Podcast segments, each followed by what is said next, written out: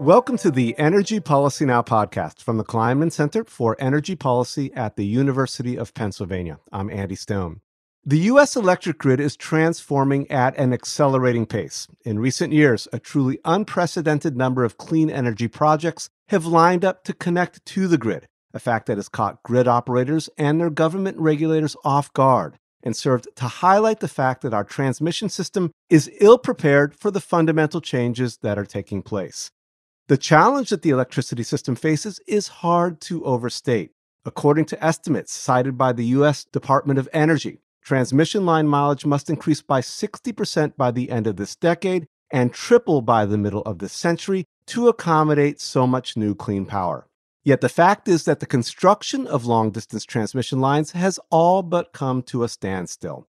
On today's podcast, we're going to dive into the reasons behind lagging transmission development and look at efforts that are taking place inside the nation's electricity markets and in Washington to jumpstart the construction of regional and interregional transmission projects.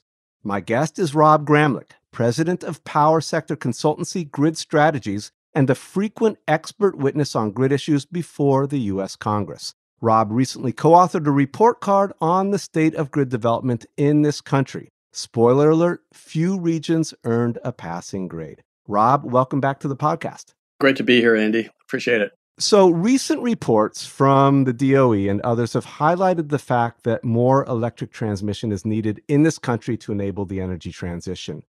Start us out. Why is transmission critical to the energy transition? Well, there's a few technical reasons. Most people understand that the really good wind and solar sites tend to be far from population centers.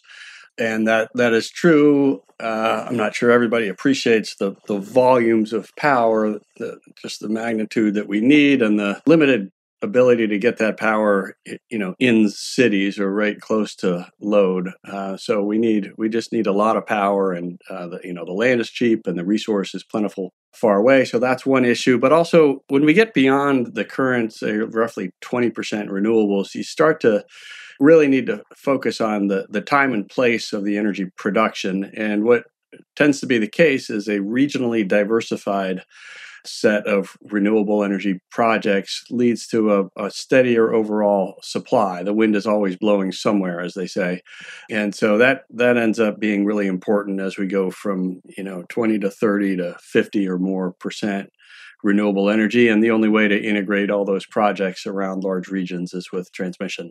So, despite this need for transmission, the fact is that the development of the long distance regional power lines that are going to be needed to transport all this energy has actually declined over the past decade. How steep has the decline been and, and, and why has it happened? The positive spin on that is that we did this 10 or 13 or so years ago. A few regions built quite a lot of transmission and were able to integrate most of the renewables we, we have today, especially the wind, but also a lot of the solar. And so we, we know we can do it. And we know the, the barriers are not insurmountable. But you're right. Uh, we had this building spell uh, period 2010 to 2013 ish, and then it stopped, just dropped like a rock. Uh, and for 10 years, almost no long haul, large capacity transmission has been built. There are a few regions. At that time, solar and gas prices dropped, and you could you can do a fair amount of solar closer to load, and uh, gas units you can do closer to load. And you know the the high hopes in the 2000 you know eight nine era of a climate bill and a carbon tax or cap and trade or all those things sort of you know they they didn't happen and i think a lot of the energy went around kind of the the energy around the, the you know national plans for a big transmission grid kind of you know went out with them. There were also some complexities around Order 1000 from FERC in terms of who gets to build and own the projects, and a lot of utilities lost interest supporting ambitious regional transmission plans. So they, they pretty much dried up to a to a trickle, and uh, you know that's where we've been stuck for about a decade. It's interesting that Order 1000 was intended to introduce competition into these transmission line projects seems to actually, instead of introducing competition, which it, it, theoretically, I guess, has done, as you said, it's disincentivized these transmission companies from going out and proactively looking at needs and, and building transmission to meet those needs, right? I think that's right. It's a controversial point, and you know, competition really works well in generation, and it has worked well in transmission in certain areas, like in the UK and in in uh, Texas, where they did the uh, competitive renewable energy zones, and the Public Utility Commission of Texas oversaw the procurement and a competitive process. But there are other parts of the country. It's just a very diverse country, and there are areas where it hasn't worked. Those areas where it hasn't worked happen to be some of the places where the transmission was most important, like much of the center of the country in the MISO and SPP regions. For those who know the you know regional transmission organizations, right in the center of the Great Lakes states and then the Plain states, it really hasn't worked well there. And so, yeah, I think there's an argument for uh, maybe taking a new look at, at how transmission competition is done. If it can work in a in a given region, great, keep it. But um, I don't think we should assume it works well everywhere. And one of the key issues here is that there's nobody really planning the overall grid in in this country, right? So before we go further, I just want to define a little bit more clearly who or what organization is responsible for the overall grid development and, and what are their powers or limitations in terms of pushing new projects forward? Well, I mean, historically, the Department of Energy had very little role. They got this um, limited role of backstop siting in the 2005 Energy Policy Act, but of course, never never worked, and they didn't really do anything with it. They are now the current Biden administration Department of Energy is doing a lot, and they got some funds, in my opinion, very little funds for transmission, but they're doing very well, I think, with what they have. So they're getting a little bit more role, but it's it's it's a far cry from any national planning authority. And then uh, FERC has the most actual jurisdiction over transmission policy, but you know, FERC's history is not really aligned with any kind of national planning role either. Um, you know, it, it, literally fills a, a gap. Um, the agency was created to just fill a gap in state jurisdiction, and that's kind of implies the sort of you know backseat and and gap filling role that FERC had historically. Now that role has been increasing gradually over the years. The '92 Act, and then FERC Order 888, and three or four other major nationwide FERC rules that the courts have affirmed have given FERC a much greater role, but it's still kind of set up as a as a quasi judicial agency. It mostly acts in response to contested tariff filings that come in, and then they, they adjudicate those uh, controversies. So it's, a, still a little bit unnatural for FERC to proactively plan or do the planning, and uh, there's there's no real uh, prospect of FERC actually doing the planning, but they can require planning. They can require the jurisdictional utilities participate in a process and produce a regional plan, and they can do the same in, in the inter-regional context between RTOs. So that's what FERC has been uh, talking about doing in, uh, of late, and and I you know I hope they I hope they follow through on that. So the regions have for quite some time been required at least to come up with plans for for how they're going to you know move forward with developing their grids. But you you've co-authored a report that grades transmission development efforts. The title of the report is Transmission Planning Development, excuse me, Transmission Planning and Development Regional Report Card. And it looks at 10 major transmission grid regions in the US and how well they've done in, in planning their grid. And for the most part, the grades are astonishingly low, mostly D's and even an F. Can you introduce us to these regions and you know overall why have they fallen short? Well, we're in a little bit of a period of a lull in FERC activity under previous Chairman Glick. They had this proposal for regional planning, and it had a lot of the the same requirements that uh, we use in this report in terms of all regions should do proactive planning, meaning, you know, take a look 10 or 20 years out to see the generation additions and retirements and do the plan accordingly. Use scenarios to look at severe weather and other uncertain but important grid factors and look at multiple values of transmission, reliability, congestion reduction, et cetera.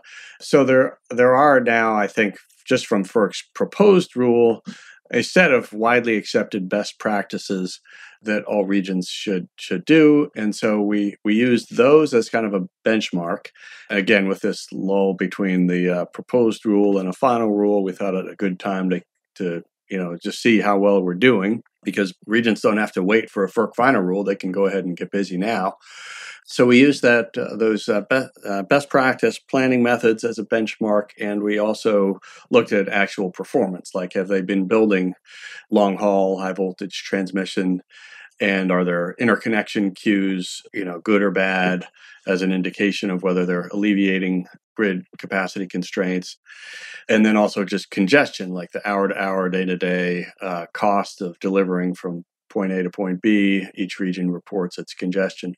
So we we took all of those, and of course, high congestion means you know high grid capacity constraints, and they those you know those don't exist if they're doing their job building transmission, but they do if they're not. So those were the most of the metrics of uh, good performance, where you get an A if things are going well on on each of those counts.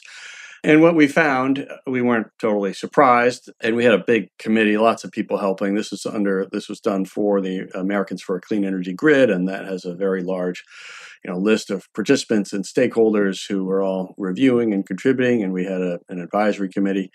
But we found a couple regions were doing pretty well. MISO, you know, sticks out as usually the kind of poster child for doing a pretty good job on proactive regional planning and you know they get a little extra credit because it's a multi-state rto it's harder there than say in california and new york to get alignment and just to jump in for the listeners, MISO is the Mid-Continent ISO. That's the uh, RTO, the the electricity market and, and, and system in the center of this country. That's right. Yeah, and it's it's kind of the Great Lakes states, mostly the Upper Midwest, but then also gets down to Louisiana now with uh, the Entergy system anyway, they've been doing uh, what they call long range transmission planning, and that's going pretty well. And they're doing that, all those practices that, again, they're not rocket science, and uh, it, everybody should be doing it. But it does take a lot of work to get the parties together and do the studies and to figure out the who's going to pay how much for transmission. So, um, anyway, MISO is doing that. California ISO is also doing quite a lot of that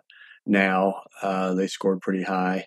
Uh, New York ISO is doing some after years and years of you know congestion between upstate and downstate New York. There's some activity now with lines uh, going from upstate to downstate, but you know those are sort of the exceptions. the The rule is mostly the grades were you know C down to F. A couple regions were were F and a couple D's. So you know there and you know we are trying to just be objective as possible. Are you you know are you actually doing a generation forecast? Like how much generations coming on and going off the system and are you planning for that future resource mix? And in most cases no that's not happening. So yeah that seems like a, a real problem. Uh, and you know we're seeing the downsides of this incremental approach right now where we're not really planning. In most regions, nobody's really doing proactive, forward looking planning. And so all we're doing is sort of connecting the next generation, you know, that comes in which uh, turns out to be you know that's that's the most expensive way to do things you don't get the economies of scale of higher voltage power the, the power lines that can deliver more for lower costs or the you know network interactions that you get from a regional plan looking at a whole bunch of lines and technologies all together to find the optimal mix. Uh, we're not doing any any of that in most in most regions. So uh, you know we try to just uh, be honest about what's going on. We also tried to communicate to uh, to the world that you know we're not trying to judge or find fault. We're trying to show the you know positive things that every region can do. And uh, hopefully each region has something to learn from every other region and also kind of see oh look it's not rocket science. At least one region's doing everything that needs to be done eh, or, or like you know so, some of these practices are being done somewhere you know the the semester's not over. The maybe our, our interim grades, and uh, uh, I don't know if the Kleinman School or UPenn operates this way, but we're gonna we're gonna keep the final grades open and, and hope everybody improves and we can adjust them upward in the future. Well, let's definitely be optimistic about this. I mean, just to, to, to, to, review what you've just said here, basically, what we've got right now is kind of a reactive rather than a forward looking approach to transmission, right? So you've got new right. generators, new wind, solar plants that want to connect when they connect, they may actually have to upgrade the grid to accommodate the electricity that they're going to provide to the system. But there's nobody looking at this, at least in most areas, is what I'm getting from this conversation, who are really saying, okay, where is this system going? What are the transmission needs going to be in a decade? How much renewable energy are we going to have to interconnect? How much new load are we going to have? And are we going to proactively create a grid that's going to accommodate all those new interconnections? And as you said, that would be much better to take the holistic approach than the piecemeal. Let's do this little project, this little project, this little project, and the the the, the costs add up that way. Is that right? Exactly right. Perfectly stated. Yep. Uh, it seems intuitive. Most people think that transmission planners are out there and they do their job. That the reality is we're not actually planning transmission. We're not actually doing what any normal person would think of as a transmission planner's job, which is to look at the future resource mix and and the future load and and connect the dots, literally draw lines to connect the generation to the load. So fill in one more blank here, if, if, if you don't mind. So I, again, these regional transmission organizations, PJM is the one here that, that, that I'm here in, in Philadelphia. They have a, a, a, an annual transmission plan called their Regional Expansion Transmission Plan. That should encompass this, but it's not. Explain to me a little bit more why it's not. It's very uh, short term focused and just on reliability requirements. So, the thing that gets transmission built right now is just if you violate a NERC criteria, NERC being the reliability authority, which is just a very narrow and limited way to look at transmission.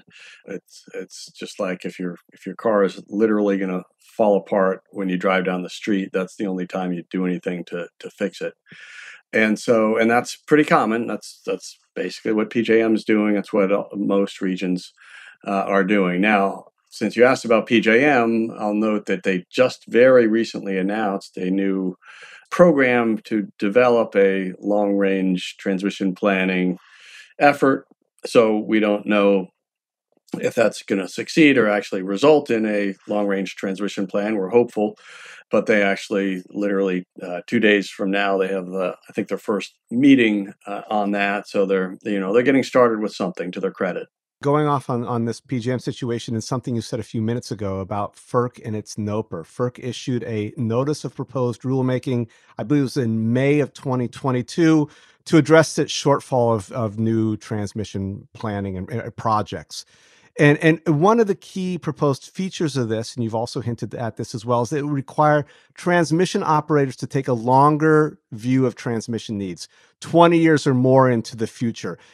Give us a little more what that might look like and, and again why it's important. Yeah, that's exactly right. Uh, I think it's a an excellent proposed rule. I think Chairman Glick and the other commissioners and staff did a really good job. Uh, there's a few places in it where it, it gets weak kneed that I think needs to be corrected before the final rule is is issued. But the, the, the basic gist of it is just not any more complicated than just saying each region, each utility that's jurisdictional to FERC needs to be part of a regional planning process that does certain things. The main thing being look out 20 years at the generation mix, expected additions and retirements, and load growth and plan based on that. And that fundamental change, planning for the future or proactive planning, that's just a very basic thing and it's a it's a big change from the status quo. And one of the issues here as well is all these public policy goals of the individual states that has to be included in this conversation as well. Yeah, that's right. And public policy as a term gets a little bit touchy because now we're getting into where you know some states don't have uh, climate or clean energy policies and others do. And then you get into an argument about who benefits from the transmission. And Order 1000 made a big deal out of public policy. To me, I, I just think it's planning for the future. It is what it is. We're not, the RTO, the regional planner shouldn't be judging whether states should or shouldn't have clean energy policies. The, the reality is utilities have resource plans. They're going to be buying one type of power or another and that is generally known and knowable information. So the planner can make a reasonable forecast of that future generation mix. You know, if Kentucky and West Virginia are still going to have uh, some coal on their system in the PJM region, it, it is what it is. It's not the transmission planners to judge. It's not like FERC is becoming an environmental regulator. It's just it is what it is. But it's again, it's known and knowable. So the planners need to act accordingly and plan a reliable and efficient grid based on that. PJM resorted to a method called the state agreement approach with the state of New Jersey, which is building a lot of offshore wind. And under this approach, PJM took over a lot of the transmission planning responsibilities for New Jersey to accommodate that offshore wind. Is that is that kind of a model that we might see coming forward? I hope not. You hope not. Interesting. Mm-hmm. It does a little bit. If like if nothing's happening, like in PJM, that was an improvement that was you know heralded by some because it's it was better than nothing. And if you're you know, if you're in New Jersey and trying to meet your clean energy goals and PJM is doing no planning, then at least you can step in and say, well, you know, we want a plan that does such and such, and we in the state will pay for it. So it's great. But then what what about all the benefits that all the other states get from that that transmission uh, that that gets built? Uh, mm-hmm. moreover, uh, all the reliability and congestion cost reduction benefit. And uh, just recently, PJM put out numbers saying that in the winter, offshore wind is providing 70% capacity value to the to the whole region. So if you have offshore wind farms, then basically wind is as good as as gas, combined cycle, and CTs. Offshore wind is the, same quality uh, for being there as like a backup fuel source as gas, combined cycle, and, and CTs, and that's reliability value for the entire system. And you only get it if you build a transmission to get that. So there are all these multiple benefits of transmission and multiple beneficiaries across the area. So really the entire region should pay according to how much they benefit. Taken to the economic purity, I think, you know, I would, I would commend um, Harvard professor uh, Bill Hogan's work. You know, he's of course the you know, one of the, the leaders, if not the leader of the market design that's used in most of these regions. And his his recommendation on transmission is, is first of all, you know, the, the market by itself doesn't do nearly adequate transmission. So you do have to tra- uh, plan it, which, you know, for a, a, a pure free marketeer that, that might sound weird, but the reality is you do need to plan it to get the efficient amount. Um, but then secondarily, you know, Dr. Hogan would would say, you know, do a benefit cost analysis to see, you know, how much to build and what type to build, and then assign the cost according to the beneficiaries that come out of that analysis. And that's the economically pure way to do it. It's a little bit harder in practice to you know bean count every electron and who benefited exactly how much but you can do something and it's it doesn't have to be the case that everybody pays the same but that's where you know now we're into the cost allocation question of uh, you know who's supposed to pay how much, and that's a you know that's a regulatory issue that that PJM and FERC would have to uh, have to figure out. But in general, we need to make sure that all of the beneficiaries pay for the benefits, the various types of benefits that they get, and that's where state agreement is. You know, it's better than status quo in some places, but it's not nearly as far as we need to go. So cost allocation, who benefits from these new lines is obviously, it sounds like a, a, one of the major challenges going forward that has going to have to be figured out. Certainly is, yes. So let me ask you this, Rob, what recommendations have you and your co-authors come up with for an ideal process for dealing with transmission development and planning going forward? The basics as I said, are proactively planning for the future resource mix. If you get just one thing out of this podcast or our report or the FERC NOPR is just plan for the future. But then there's some other secondary recommendations. The multiple values need to be quantified and incorporated. Scenario based to look at severe weather and other uh, scenarios, high load, low load. Um, by the way, load is, seems to be growing dramatically, so that's another driver of this entire initiative. And then technologies come in here. So, grid enhancing technologies can create a lot of headroom on the system, and those should be pursued. We really need to do this in a um, cost effective way for consumers. And grid enhancing technologies don't get uh, deployed nearly as much as they should, at least in this country. Other countries have different incentives for utilities, and they deploy a lot more of them. So, we, we kind of need to make sure we're deploying those appropriately. And really, only after we do that do we know how much and where the transmission, new transmission, should be. So that's one. And then um, the types of new transmission is, is, something that you know needs attention. There's new uh, types of uh, conductors.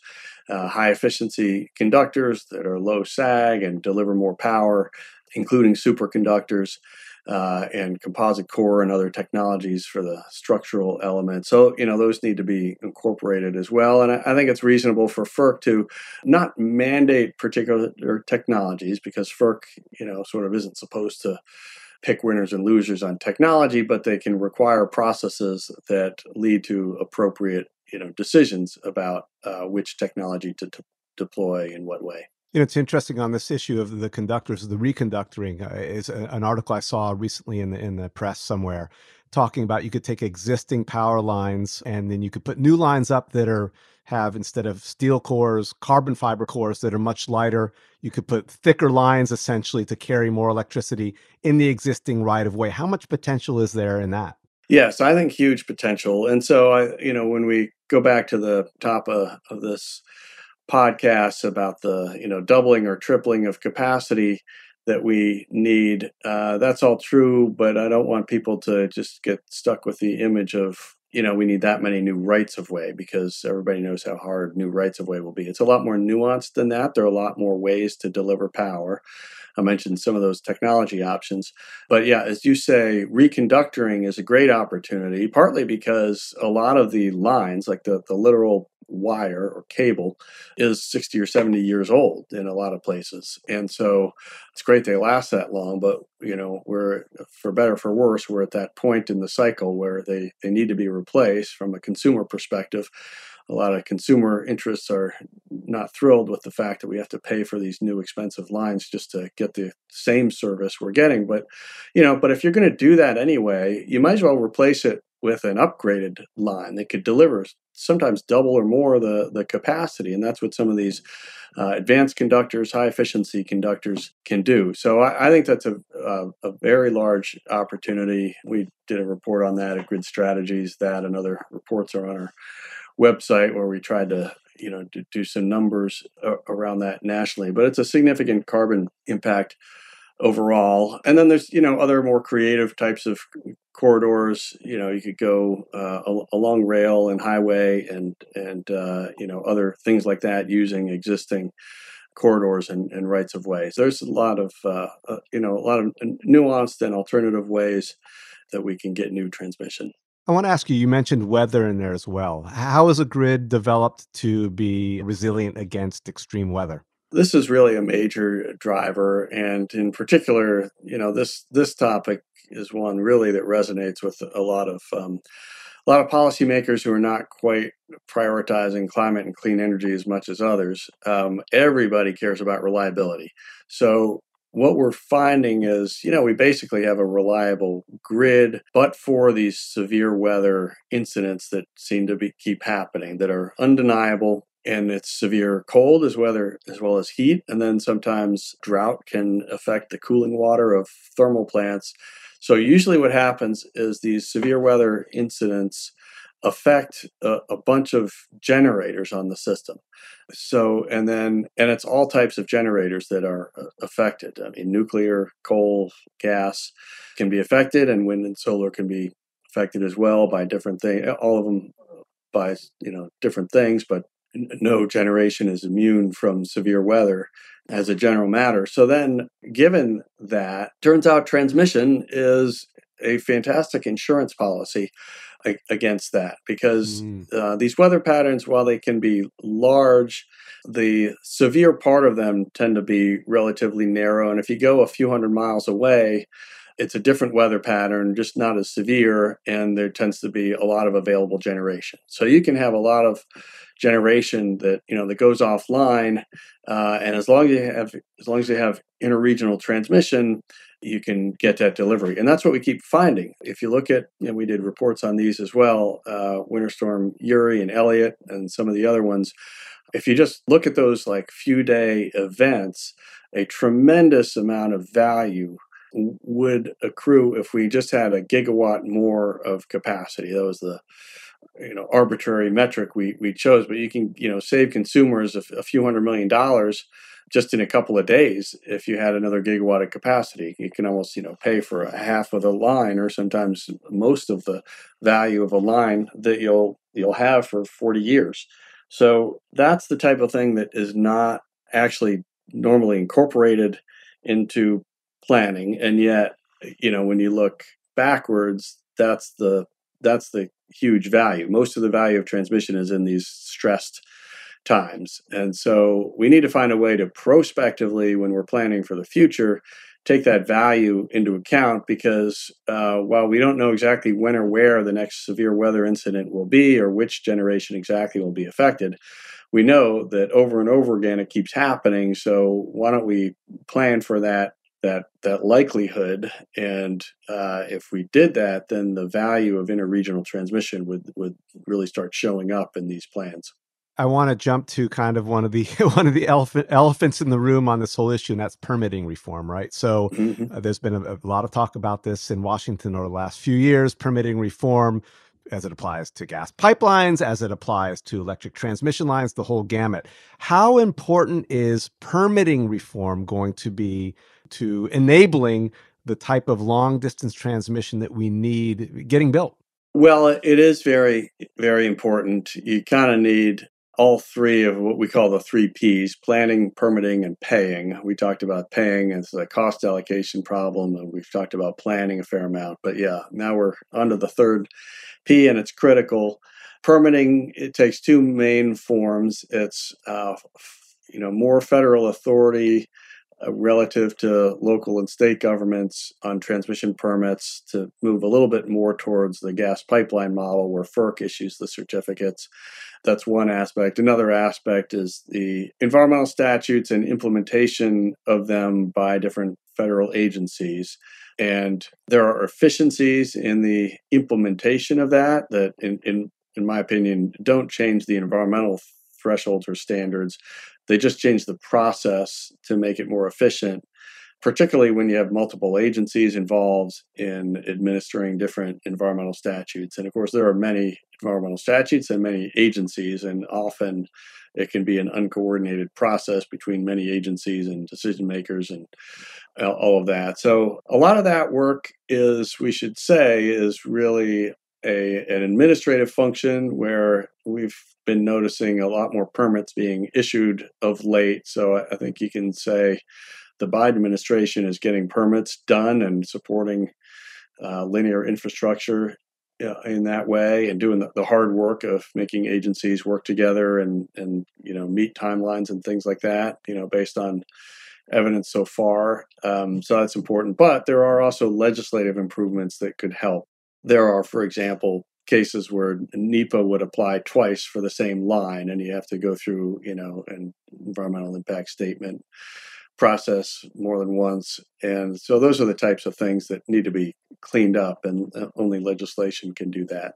Earlier this year, DOE, Department of Energy, published a report titled the National Transmission Needs Study. And it identifies areas of the country that need more transmission. And in May of this year, the same Department of Energy began a process to identify what are called national interest transmission corridors, where new transmission would be particularly critical. How would the corridor designation be used to speed transmission development? Yeah, the Department of Energy is doing a lot of work on studying the transmission needs and putting out good reports, in my opinion, uh, working towards, you know, moving from draft you know needs to final need study and then a national transmission planning study uh, sometime i think in the winter. The purpose of, of these are well i mean you know one purpose is just to tell the world and all the utilities and states and everybody where the national priorities are and that's useful in and of itself.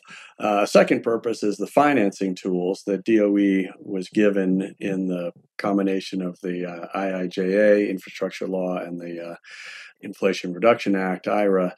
And obviously, the agency is thinking about how do they prioritize their limited dollars and, you know, national priority pathways give them a, a strong indication where the where the priorities are. And then the third is in the national interest electric transmission corridors for ultimately uh, a FERC permit potentially, where the Department of Energy has the role of designating the corridor, and then and then FERC has the role of uh, issuing a permit, and depending on what what the states and local governments do. That authority has never been used. Uh, it was attempted a couple times, and uh, there were a couple of court decisions over the years uh, since that provision was originally put in place in the EPACT of 2005. There were some court de- decisions around the 2009-10 timeframe that did a lot of damage to that authority. So it kind of was a dead letter for more than a decade, but the IIJA law kind of undid those court decisions and put it back in, in place in at least the way that I thought it was originally intended. So, anyway, that authority does exist. DOE is sort of working towards uh, designation, and FERC is simultaneously uh, has a has a rulemaking to implement those legislative changes from IIJA.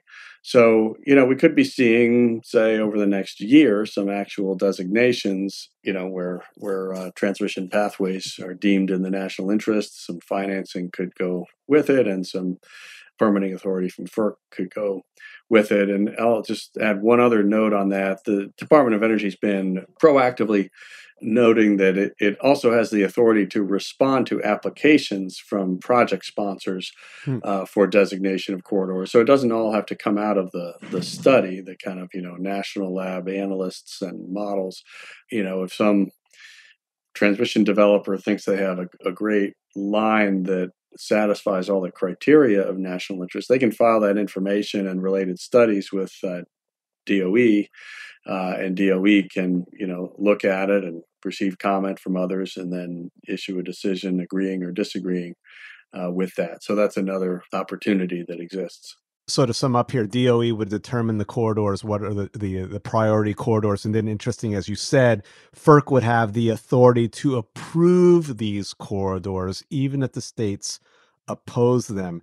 And that's interesting because that's the first time if if it works this time, okay, that yep. we'll actually see someone with a national authority overseeing the map of the United States and saying, you know what, we need a transmission line here. The state says no, but we're not going to let that one state hold the thing up. We're going to push it through and make it happen. That's right. And, you know, of course, uh, I think the practical reala- reality of that is just the threat of that happening can change the dynamic on the ground. And, you know, hopefully utilities and states and various stakeholders can get to yes and find a, an, an acceptable route. But by removing that veto power, then at least you can get to yes. You can, you know, the, the answer isn't going to be ultimately no if it's truly in the deemed in the national interest. The answer is going to be, you know, this route or that route. Final question for you here. We have not yet seen a FERC order on transmission reform when might we expect that? Is there any guidance? And, and what's your views on will it have teeth? There is no guidance. It's up to the, the commission, particularly the chair, Willie Phillips, to kind of say what their plans are. They are busily working on interconnection reforms first. They have a proposed rule, and any day now, literally, could be next week. And if not, at the end of July, it could be in September. Uh, they could issue the final rule on interconnection reforms. So that's consuming their their near term focus. And then after that, it's it's not clear that you know they need to have three votes um, or a majority uh, to to pass something at the commission. At the commission, there's five seats currently. Four are are serving. One of them's term just expired, though he can serve through the end of the year. Other nominations have not uh, happened yet. There are you know people being talked about and discussions going on, but you know there's a, there's a little bit of uncertainty about who the commissioners are going to be, and there might be a little bit of waiting to see how that shakes out before they you know do the do the big transmission planning uh, final rule. Rob, thanks very much for talking. Great to be here. I uh, enjoyed it. Thanks, Andy. Today's guest has been Rob Gramlich, president of Grid Strategies. Thanks for listening to Energy Policy Now. This is the final episode of season seven of the podcast. We'll be back on September 12 for the start of season eight and an exciting new year of conversations with energy policy leaders here at the Kleinman Center and with leaders throughout academia, industry, and policy circles. In the meantime, visit the Kleinman Center website for our podcast archive, as well as new research news and upcoming in person and virtual events. Thanks again for listening to Energy Policy Now, and see you in September.